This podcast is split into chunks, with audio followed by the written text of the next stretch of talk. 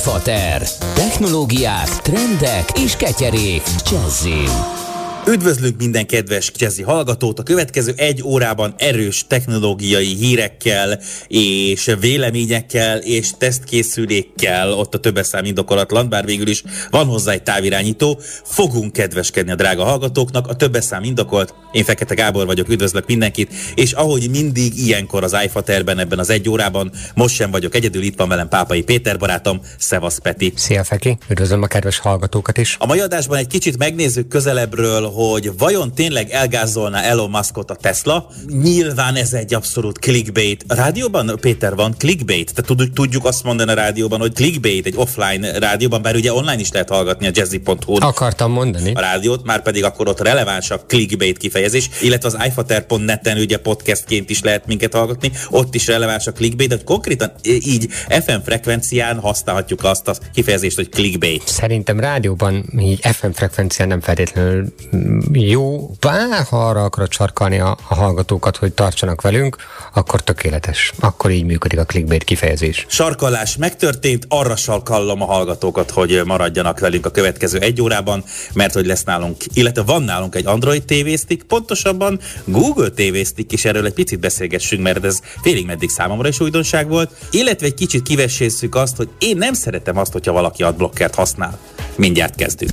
Hírfater. Friss, ropogós, érdekes, mert 168 óra alatt sokat fordul a tech világ. A mai első hírünk igazából mondhatni egy picit lapszemle is, mert egy bizonyos Android Authority nevezető elég híres androidos magazin hozta, ami a 2021-es év kimutatása alapján készült. Egész konkrétan a Counterpoint Research nevezetű cég piacelemzése mm, mutatta meg azt, hogy a 10 legnépszerűbb okostelefonból 2021-ben összesen három darabnak sikerült Android rendszerrel befutnia az élmezőnybe.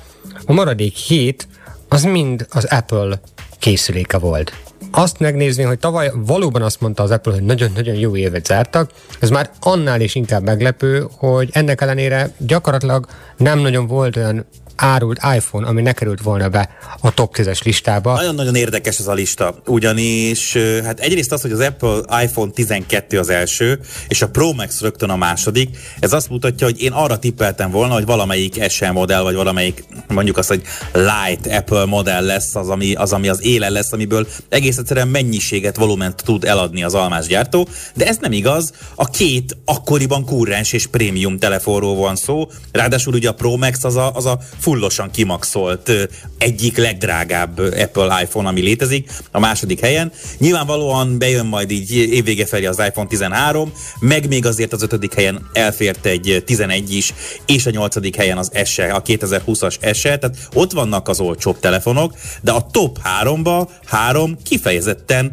drágának számító, normál kategóriás, vagy akár felső kategóriás iPhone van, és most, hogy így összeadogatom a százalékokat, nagyjából ahol ez a 10 első helyezett olyan 20%-át adja, sac per kb. lehet, hogy egy picit több a teljes, a világszinten a teljes eladásoknak, tehát az első 10-be ezzel a 20%-kal lehetett bekerülni, hogy nagyjából, és ebből 15 az Apple. Én nem erre számítottam, tehát azt gondoltam, hogy itt lesz egy-két olcsóbb Xiaomi, lesz egy-két, nem tudom én, Samsung, egyetlen egy Samsung van, ez pedig az A12 a hatodik helyen, előtte csak Apple, Apple, Apple, Apple, Apple, és mindezt úgy, hogy ugye pont ez a 2021-es év az, amikor még azért erősen gazdaságilag kihatott a világra a Covid is, teljesen mással voltunk elfoglalva.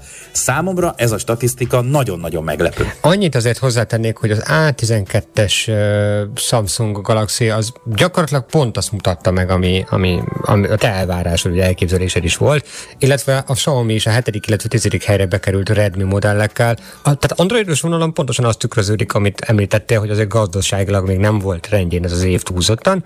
Ennek ellenére a, valóban, tehát az hogy, az, hogy az első öt készülék gyakorlatilag bőven, bőven 250 ezer forint feletti árkategóriába esik. Nagyon érdekes. Jó, nyilván ez világszinten, tehát nem csak a magyar árazást kell nézni, de azért azért az Apple sehol sem a legolcsóbb készülékek között verseng. Tehát azt azért kicsit finomítva ezt a listát tegyük hozzá, hogy igazán nagy duranás az androidos gyártóktól nem érkezett 2021-ben. Ugye évelején az S21-el a Samsung eldurantotta a nagyágyút, Note utána már nem jött, mint ahogy egyáltalán már nem is jön soha többet Note készülék. Ugye a Huawei-nél hiába jött ki a csúcsmodell, azért ott vannak bajok, tehát még mindig ez a Google mentesség biztos, hogy nagyon erősen kihatott. Az Honor esetében, ahol nincs ez a fajta kontroll, és nincs ez a fajta hátrány, év végére sikerült kiadni a csúcsmodellel, és a Xiaomi-nál bár jöttek ki csúcsmodellek, ezek szerint ott nem volt akkor a hatása a piacra, és a Redmi a középkategóriás széria volt erős, ők kerültek föl két telefonnal, úgyhogy egy olyan évben, amikor akár a Sony, akár a Huawei, akár az Honor, akár bárki más ad ki, a Samsung is ad ki esetleg új készülékeket, lehet, hogy egy picit, egy picit más lenne a lista, de a 10-ből 7 az akkor is nagyon sok az Apple számára, és ez egy iszonyatosan jó év volt az iPhone-ok számára, ez egészen biztos.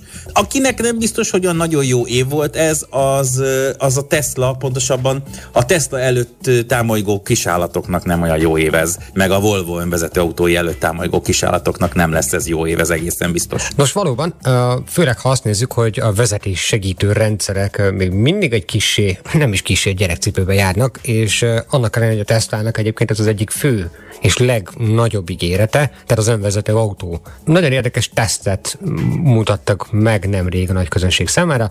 Arról szólt igazából ez a bemutató, hogy egy Volvo és egy Tesla, egy Volvo V90 és egy Tesla Model 3 vált-vált vetve próbálta bizonyítani, hogy ők közútra alkalmasak, akár önállóan is. A két autó habszivacsos uh, autókkal ütköztetéstől kezdve a kartonpapír figurán át a plusz állatokig uh, mindenféle komoly akadályja meg kellett, hogy küzdjenek, és, uh, és egy nagyon érdekes lett a végeredmény. CarWow nevű internetes portál és autótechnológiai szaklapnak egy YouTube videójára utalunk, tehát nem teljesen tudományos a kísérlet, de abban a szempontból mindenképpen releváns, hogy hol áll meg a tudománya ezeknek az önvezető autóknak, és nagyjából az van, amit a gyártók is ígérnek, hogy embert nem fog elgázolni, autókba nem megy bele, egy picit a Tesla jobban teljesített, mint a Volvo, viszont a Volvo-nál más olyan extra dolgok voltak, például a Volvo automatikusan megfeszíti az övet, hogy ne legyen akkor a bólintása az embernek, amikor esetleg valaminek ütközne, vagy valamilyen erősebb fékezés következtében ne billenjen előre a fejünk, és ezáltal ne sérüljünk meg. De a végeredmény szempontjából azt kell, hogy mondjuk, hogy a kisállatoknak nem lesz jó az önvezető autók jelenlegi állapota, de ezt egyik gyártó sem ígéri, ezt, ezt azért ők is hozzáteszik és elmondják a videóban, hogy egyik gyártó sem mondja azt, hogy ezek az autók majd maguktól meg fogják védeni a kisállatokat, de tény, hogy per pillanat úgy néz ki, hogy a Tesla az egyik legfejlettebb, hanem a legfejlettebb ilyen biztonsági rendszer, amivel autó közlekedhet autonóm módon ebben a világban, és minden esetre egy érdekes kísérlet volt, hogy meddig megy el szó szerint és átvitt értelemben az önvezető autó. Smartfater. Okosabban minden könnyebb. Lehet súlyos, vagy épp pillekönnyű. Interjúk, botrányok, jóslatok. Az eheti hírek közül egyet szerettünk volna külön kiemelni, ez viszont egy kicsit érdekes témát is indított el nálunk. Lényegében a hír maga arról szól, hogy van egy bizonyos YouTube Vanced nevezető alkalmazás, amely egy olyan YouTube kliens, ami nem enged reklámokat megjeleníteni, ami lehetővé teszi a lezárt képernyőn történő lejátszást, és ami, mármint a videók lejátszását, és ami egyben letöltést is engedélyez YouTube-ról androidos készülékekre. Aki ez alapján azt gondolja, hogy ez a YouTube Premium, az nem téved, ez a Vanced nevű alkalmazás, ez ezt kínálta, viszont a Google úgy döntött, hogy akkor itt elég és ne tovább, ugyanis megszüntetik a, a Vanced hozzáférését a YouTube-hoz. Mondhatjuk azt, hogy jogi fenyegetés is volt a Google részéről, erről, és a fejlesztők úgy döntöttek, hogy ebbe azért nem állnának bele. És ennek kapcsán merült fel annak kérdése, hogy vajon mennyire jogos, mennyire jó dolog, mennyire rossz dolog az úgynevezett adblockerek, vagyis hirdetés blokkolók használata, mert hogy ez egy nagyon felkapott dolog egyre több felhasználónál, viszont nem biztos, hogy annyira népszerű oldalt fogjuk mai napon képviselni. Ez a dolog kettős alapvetően, mert ugye eddig, eddig a pillanatig nem az egyetlen olyan alkalmazás a Google Play Store-ban hivatalosan, legálisan, ami letölthető, és hát vagy teljes mértékben, vagy részben valamilyen módon, nem tudom, lehetővé teszi a YouTube Premium szolgáltatásnak a különböző funkcióit. Tehát, hogyha most jött el az idő, és hogy miért jött el az idő most a Google szerint, hogy most kell lépni ezekkel az alkalmazásokkal szemben, amik ugye valamilyen módon egy kis kaput biztosítottak a felhasználók számára, hogy ne kelljen előfizetniük a YouTube-nak a szolgáltatására, a Google fizetős verziójára. Ezért ez egy érdekes dolog, hogy miért 2022 márciusában gondolta azt a Google, hogy na akkor föllép az olyan alkalmazások ellen, amik már évek óta megtalálhatóak a saját alkalmazásboltjukban, és ebből jó néhány megtalálható az iOS rendszeren is, úgyhogy ezek cross-platform dolgok a legtöbb. Ez az egyik érdekesség, hogy miért most jött el erre az idő. A másik pedig igen, ahogy a Peti is mondta, hogy az előhozta ezt az adblocker témát, mert én alapvetően nagyon ellene vagyok annak, hogy adblockerrel kikapcsoljuk a reklámokat, mert hogy azt gondolja az ember, hogy amit a YouTube-on néz, az ingyen van, amit a különböző hírportálokon 444, Totalkár, Index, Origo, szándékosan Telex mondok többfélét, hogy senkinek ne legyen semmilyen akármilyen politikai befolyásoltság ebben az ügyben. Ezek a portálok azért tudnak működni, mert egy vagy valós támogatókkal a hátuk mögött effektíve pénzt rak bele a felhasználó és az olvasó, de ez a kisebb, a nagyobb része ezeknek a portáloknak hirdetésből él. Ha azt a user kikapcsol, kapcsolja, egész egyszerűen megfosztja azt a portált attól, hogy pénzt keressen, és ezáltal szolgáltassa azt a szolgáltatást, amit mi nézni, hallani, olvasni akarunk, és én soha nem kapcsolom ki az adblockerrel a hirdetéseket. Az egy más dolog, hogy minden egyes alkalommal fölmegyek, és végig kikapcsolom, mert minden alkalommal újra elém dobja az összes portál, hogy ő követni akar, és hogy én a kukikat kapcsoljam ki egyesével, és én mindig megteszem, mert az egy másik dolog, az egy jogilag számomra biztosított az Európai Uniós állampolgárként biztosított dolog, hogy ne kövessen akárki hatodik, hetedik, nyolcadik cég azon az oldalon keresztül, de nem kapcsolom ki ezeken a portálokon a hirdetéseket, mert hogy ők ebből élnek, és ez nálam nem csak hogy etikai kérdés, nagyon sok ilyen portálnál dolgoztam, ahol sokszor gond volt az, hogy az adblocker, főleg a technológiai újságoknál ugye sokkal affinisebbek, sokkal fogékonyabbak a felhasználók arra, hogy ilyeneket alkalmazzanak, és ott sokszor felmerült az, hogy bizony komoly, milliós bevételkiesést okoz éves szinten az, hogy a felhasználók úgy gondolják, hogy persze, persze, toljátok a híreket, teszteljetek végi a kártyákat, mondjátok el az olyan dolgokról a véleményeteket, mert hiszünk meg, hitelesnek tartunk titeket, amit mi nem tudunk megvenni, vagy éppen pont vásárlás előtt állunk, és ezért hallgatunk a szavatokra, de nehogy már ezen egy fillért is keressetek ti, hogy én elolvastam nálatok a tesztet, megnéztem egy videót, vagy meghallgattam egy podcastet. Szerintem ez egész egyszerűen nem korrekt, és ez egy talán azt merem mondani, hogy egy generációs probléma is lehet, hogy most akár joggal fognak a hallgatók a fejemre pirítani, de én azt látom, hogy az én korosztályom, ez a 40 pluszos korosztály, ez tökéletesen, nem tökéletesen, de jobban el tudja fogadni, hogy ezzel fizetünk. Ezzel fizetünk valamit vissza azoknak a tartalomgyártóknak, akik gyártják nekünk a tartalmat, míg a fiataloknál egyfajta szinte már lázadásig fajuló dolog. Én megpróbáltam párszor picit beleállni különböző fórumokon ebbe, hogy gondoljanak már bele, hogy akkor mi lesz akkor, hogyha esetleg tönkre megy az a portál, amit imádnak azért, mert az adblocker miatt nincs elég hirdetési bevétel, és akkor mindig az volt a válasz, hogy oldják meg máshogy, megőbezzek simán a 150 forintot ezért havonta. Igen, ám csak mégsem volt annyi a végén, aki adott volna.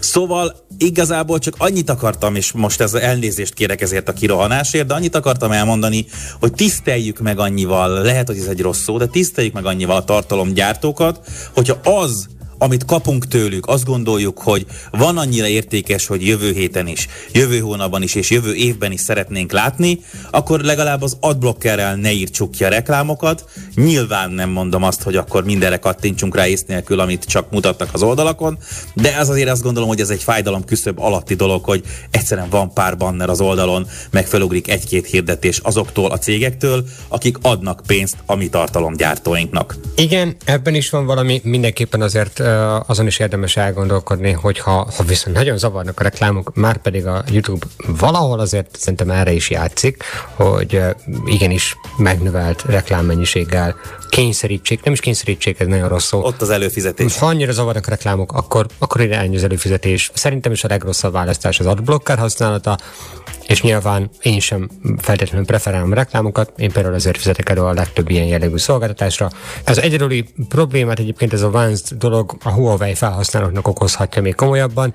Gyakorlatilag az egyik legjobb YouTube kliens volt a platformra, és most, hogy megszűnik a támogatása, ki tudja meddig fog működni maga az applikáció. Ugye a, a Huawei-nél tudjuk, hogy Google áruház hiányában, illetve Google szolgáltatások hiányában kicsit problémás egyébként minden Google szolgáltatás elérés. Tesztpad.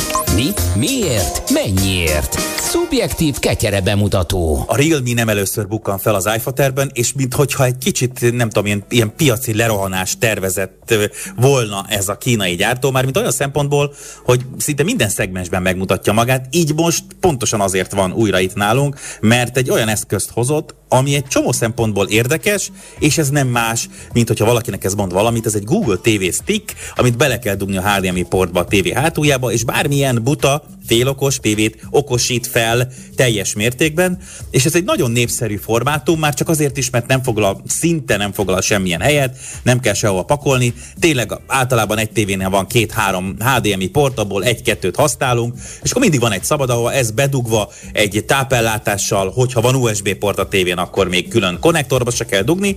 Van egy olyan eszközünk, amivel szinte az összes streaming szolgáltatót elérjük, és egy olyan multimédia központtá válik még a butalapos tévénk is, ami mindenképpen megéri azt a pár ezer forintot, amibe ez kerül, 10 ezertől akár 100 ezer forintokig el lehet menni, mondjuk a stickek általában az alsó szegmensben tartózkodnak, és így árérték arányban ez a 4K felbontásra képes Smart Google TV Stick a Realme-től is, mondjuk azt, hogy így a belépő szintet képviseli ár szempontjából, viszont van vele kapcsolatban egy-két érdekesség. Igen, mondhatjuk azt, hogy a legnagyobb érdekesség maga a szoftver, ugyanis uh, hardveres oldalról tényleg semmiféle forradalmi dolgot nem fogunk tapasztalni. Jár hozzá egy távirányító, amin van pár előre beprogramozott gomb, mint például Netflix vagy YouTube alkalmazáshoz közvetlenül is, illetve hangbevitelre is alkalmas, ezáltal a Google asszisztenssel is beszélgethetünk, egészen ugye konkrétan a tévén keresztül, valamint egy micro USB töltő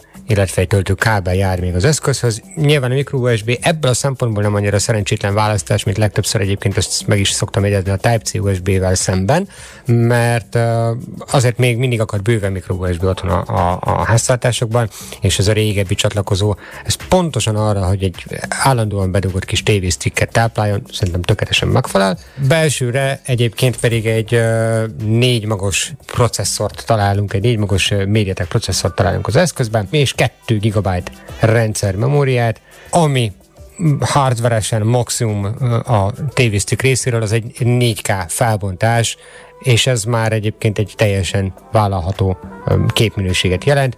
Annyi, hogy Dolby Vision megjelenítési módot nem támogat a készülék, de hardveresen nagyjából ennyi. Illetve van egy 8 GB-nyi háttértárunk, amiből 600 MB gyárilag már foglalt. Tehát mondhatni azt, hogy tényleg egy belépő szint az okosítás terén nem nagyon fogunk tudni alkalmazásokat végtelen mennyiségben telepítgetni, illetve filmeket tonna számra rátöltögetni erre a cikkre. Ez abszolút inkább egy online tartalomfogyasztásra alkalmas.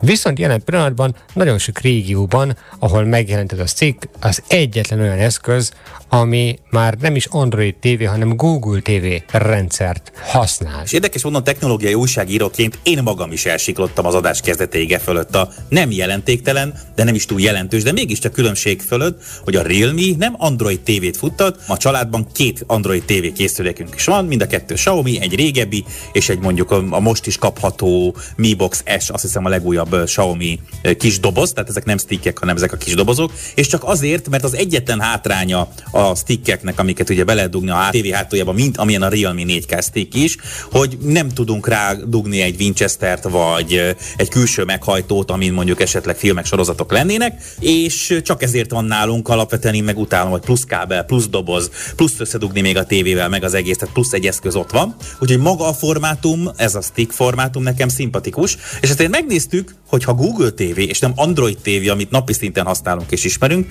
hogy mi a különbség, és azt kell mondanom, hogy hát senki nem fog a karjába dőlni, és nem fog rohanni, csak és kizárólag azért Realme 4K-s tévésztikket venni, mert ezen Google TV van, bár szülőként pont az egyik legérdekesebb és legfontosabb vagy legjobb szolgáltatás, az pont a Realme sokkal jobban működik. Pontosabban igazából úgy fogalmaznék, hogy működik. Szemben az Android tévével, és ez a szűrői felügyelet, tehát bizonyos fiókokhoz tudunk társítani a gyerekeknek, csinálhatunk külön fiókokat, és sokkal jobban tudjuk menedzselni azt, hogy mihez férnek hozzá, és mihez nem. Ugye itt most lehet, hogy berontanak a gyerekeim, és azt mondják, hogy apa, miért mondasz ilyet, de azért mégiscsak tudjuk, hogy nem jó, hogyha mindenhez úgy hozzáférnek az interneten, és a YouTube-on, és a különböző streaming platformokon, mint ahogy a felnőttek. Ebből a szempontból a Google TV jobb. Tehát, hogyha egy olyan család hallgat most minket, akinek ez a szempont fontos, tehát szeretné hagyni YouTube-ozni, Amazon Prime-ozni, Netflixezni a gyereket, de egy kicsit jobban szeretné biztonságban tudni őket, akkor a Google TV felé kacsingasson inkább. Ezen felül talán applikáció felhozatalban egy kicsit jobb a Google TV az Android TV-vel szemben, illetve ami biztosan jobban működik, és ami biztosan előnye a Google TV-nek, hogy az egyéb minden más a Google TV egész egyszerűen jobban kommunikál. Gondolok itt az okos otthon készülékekre, kamerákra, nem tudom én, ajtóérzékelőkre, okos lámpákra, hangszórókra, stb. stb. Míg az Android TV is kezeli ezeket, de csak azokat, amik fel vannak készítve arra, hogy Android TV-s eszközökkel kommunikáljanak, addig a Google TV-s megoldások ebből a szempontból mindenképpen fejlettebbek. Tehát maga a Realme 4K-s TV Stick egy teljesen jól használható, mint ahogy az összes ilyen TV Stick kifejezetten a streaming megoldásokra kihegyezett kis készülék, amin a Google TV platform segítségével egy kicsit több szülői felügyeleti és alkalmazásbeli megoldást kapunk szemben az Android TV-vel, Éppen ezért, hogyha valaki ilyenben gondolkozik, mindenképpen érdemes megnézni közelebbről is. Minden más szempontból pedig ugyanazt és ugyanúgy tudja, mint az Android TV, tehát hozzá fogunk férni a kedvenc streaming szolgáltatóikhoz, legyen az audio vagy videó. Ennyi fért bele a mai adásunkba, de senki se aggódjon. Egyrészt megtalálni minket Facebookon, Instagramon, TikTokon és természetesen az iFater.net oldalon is, másrészt pedig egy hét múlva egészen pontosan 167 óra múlva találkozunk. Addig mindenkinek további jó rádiózást kíván.